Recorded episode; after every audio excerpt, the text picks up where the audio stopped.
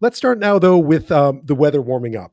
People are out again with their pets, heading into the great outdoors or out into the great outdoors in greater numbers. It's also a perfect time for a reminder about the risks of tick borne diseases, including Lyme disease. May, just around the corner now, believe it or not, is Lyme Disease Awareness Month in Canada.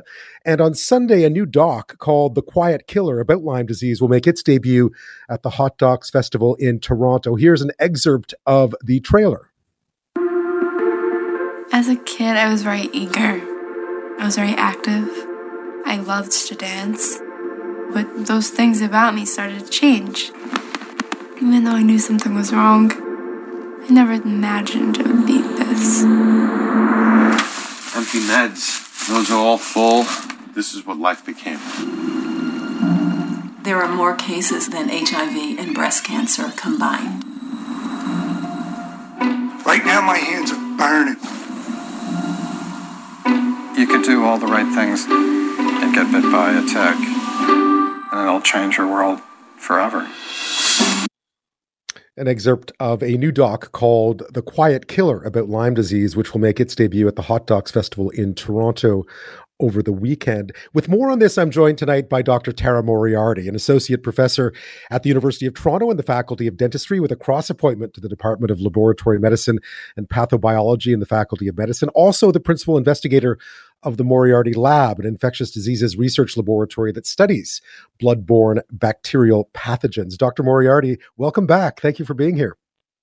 Oh, thank you very much for having me last time we were on, we talked a lot about COVID, and then we were thinking about Lyme disease and ticks and so forth. And I thought that's what Dr. Moriarty knows a whole lot about as well. So let's call her back.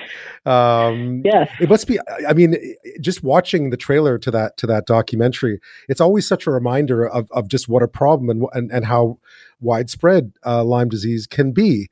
Uh, what does yeah. Lyme Disease Awareness Month mean, and how much should we be paying attention to it this year? Uh, well, in Canada, it's actually really crucial in large parts of Canada now that are in, certainly in the most heavily populated regions of Canada to be aware of Lyme disease. Um, it's spreading um, very rapidly. A lot of that is um, almost certainly linked to climate change um, and to warming of our, our winters, um, for example. And so um, uh, Lyme disease is caused by bacteria. They're called Borrelia burgdorferi, and they um, uh, they live in ticks, a certain kind of um, a couple of different kinds of ticks that can uh, that they can live in, and that those ticks can transmit them to people. And the uh, ecological range of those ticks is um, spreading northward. Um, and so uh, Lyme disease is a big problem in Canada. And one of the major concerns is that a lot of people are not fully aware of it yet. Um, they are not aware that it's something that they need to be concerned about. You know, unlike uh, you know many people living on the eastern seaboard of the U.S. are acutely aware of Lyme and have been very aware for decades at this point, um, but a lot of Canadians aren't. And they're not aware that, um, for example, um, you know, most of southern Ontario, southern Quebec, um, all of Nova Scotia, um, likely New Brunswick, um, are now endemic for Lyme disease, which means at least uh, 20% of the ticks, the Ixodes ticks that can transmit Lyme disease, in fact, are carrying the bacteria now.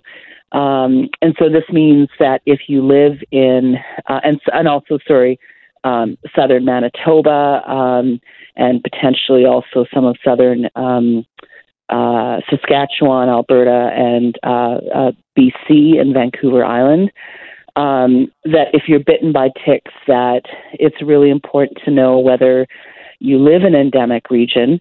Um, and if you do, it's really crucial that if you are bitten by a tick, that you need to see a doctor um, immediately and get uh, get prophylactic antibiotics to help prevent yourself from getting infected.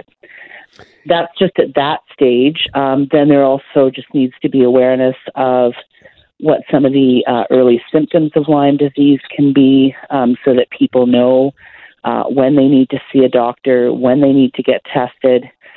And that includes um, also ensuring that um, physicians are aware of Lyme disease, what the symptoms are, and when and how they need to use testing to ensure that people can get treatment um, as quickly as possible. Lyme disease is quite treatable um, if it's diagnosed early. Uh, there was different lengths um, of of antibiotics uh, of antibiotic treatments. Uh, one of the major problems, however, is that early diagnosis due to lack of awareness and the problem that Lyme disease, often in the early stages, presents like um, you know any other kind of um, infection that you might get, where you've got a fever, you're feeling under the weather, you're not feeling great. Um, it, you know, probably the majority of people develop uh, what's called a bullseye rash, but it's not very, um, it may not be on a visible part of your body. Um, it disappears. You may not see it. Um, and if you um, if you have darker skin color, it can be harder to recognize. And then a substantial percentage of people also don't develop that rash at all. Um, so it can be uh, very hard to include Lyme disease as a potential early diagnosis, and um, a lot of people simply don't get tested or treated when they need to be. What do you think is responsible for the low awareness? I mean, I, one could guess anecdotally that Canadians summer, you know, there's sort of this idea that things don't that that you know that once summer comes, you're sort of protected, other than from mosquitoes, for instance. Uh, but it, it, feels like that it feels like this has all evolved quite rapidly uh, in terms of the threat of Lyme yeah. disease in this country. Yes, it is. It's actually emerging very rapidly. Um, people aren't a- aware of how fast that spread is, um, and that it's moving, you know, further north every year. Um, to the point where you know at least 80% of the pop- Canadian population is now living in areas at risk for Lyme disease.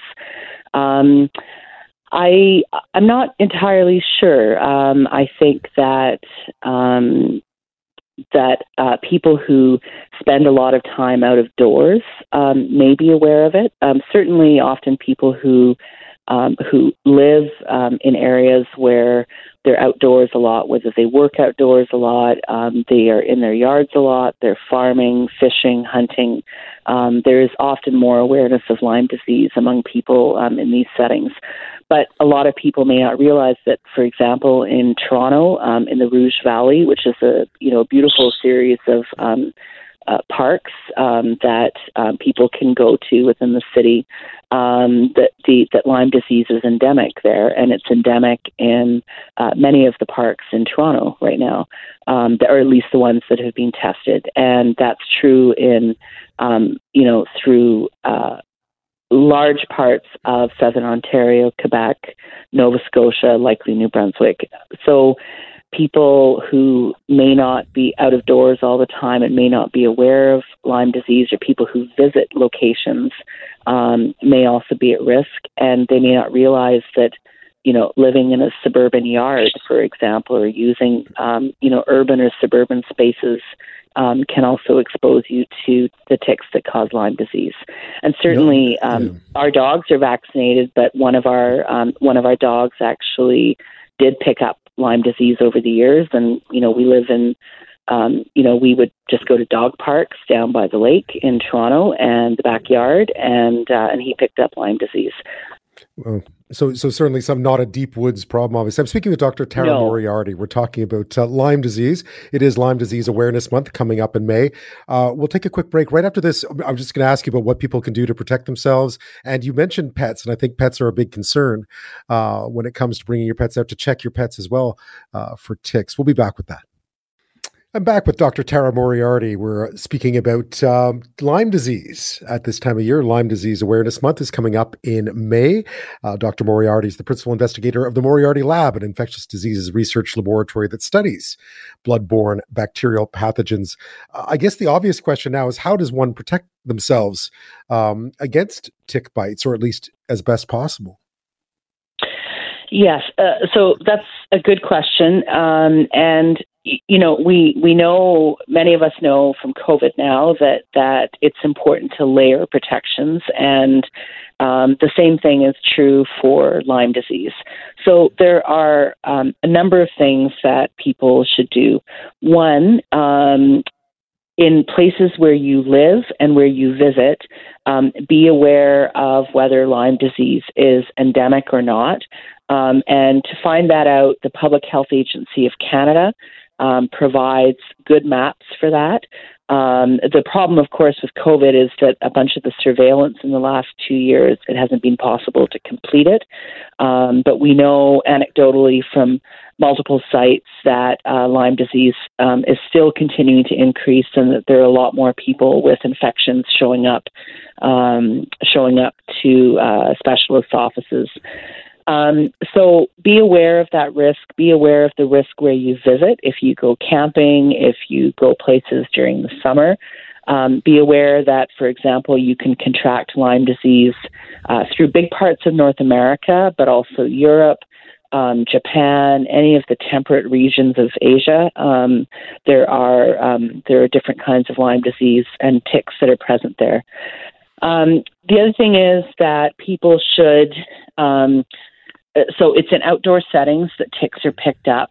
They should be aware that ticks are absolutely tiny in the spring um, and the summer, which is when many of us are likely to be bitten, partly because they're so small. They're about the size of a poppy seed, and as oh, wow. they feed over one to two days, they get bigger, but you really need to watch for them. Sorry. Right. No, that's, I was just saying that I didn't realize they were that small. Oh, they're absolutely of, uh, tiny. Yeah. That's how people miss them. Yeah, and that's how you don't see them on your pets either. Um, so you, when you've been in an outdoor area, um, when you come inside, it's a good idea to shower. Um, ticks take a little bit of time to latch on to people. Um, they often spend a bit of time crawling um, to reach a nice, warm, damp place that they can get to. That's often the groin, the scalp, um, armpits, places that you may not actually see. Um, and if you shower when you first come in, that uh, increases the chances that they're going to get washed off and that they can't attach. Um, but you should perform a tick check when you come in. And when you're out of doors in areas where Lyme disease is endemic and where you're, you know, in a in a place in the outdoors where you might pick it up, especially if there are long grasses, bush, things like that, um, it's a really good idea to wear long pants with those pants tucked into your socks um, and light colored clothing so that you can see the tiny specks of the ticks. Um, and if you're out, um, you know, in uh, the woods or trails, try to stay at the center of trails um, where there are likely to be fewer ticks that can drop off onto you from grasses. Um, and then the other thing that people can do when they come in um, take a shower, and um, another thing you can do is put your um, clothing into the dryer on a hot cycle for 45 minutes, and that will kill whatever ticks are on there. And then, in addition, people can wear repellent, so any DEET um, uh, containing repellent. Um, is good for repelling ticks, so it's a good idea to wear it for that as well as for mosquitoes. Um, and uh, you can also buy in some places clothing that has um, um, that has um, permethrin um, that's uh, embedded in the, the sort of fabric of the clothing, and that is also a tick repellent. So, um, but the very simple things you can do are shower when you come in out of doors, try to wear long, long pants, um, shoes, and socks with your pants tucked in. That's really hard when it's 35 degrees Celsius outside. Yeah. Um, but um, certainly shower when you come in, throw your clothes in a dryer, and check yourself for ticks. And if you have a loved one, unfortunately, they often go to places where you probably only want a loved one to look. Um, but if you have a loved one who can check you for ticks and in uh, in in all those spots that you can't see, then that's a good idea as well. That's fantastic advice. I had before I, I, let you go. I know you're at University of Toronto, so I had to ask you about the name change today of Toronto Metropolitan University and whether there's any sort of rivalry going on now that it's a little too close to U of T. I, I'm not aware of. I, I had just heard about it on the news, just like you had. Um, Right. I haven't. I haven't spoken with any colleagues today. I, I don't think people are outraged. Uh, in some ways, I mean, describing it as a metropolitan university is actually a, a great description for Ryerson. That's very much um, what it is. It's kind of in the tradition a lot of a lot of um, um, uh, you know uh, metropol- metropolitan or urban applied universities, and I actually think it's probably a pretty good name. There we go, Dr. Moriarty. Thank you so much for your advice and for weighing in on that last one as well. I appreciate it. okay, all right. Have Pleasure to talk to you. Yeah, okay, you too. Take bye. care.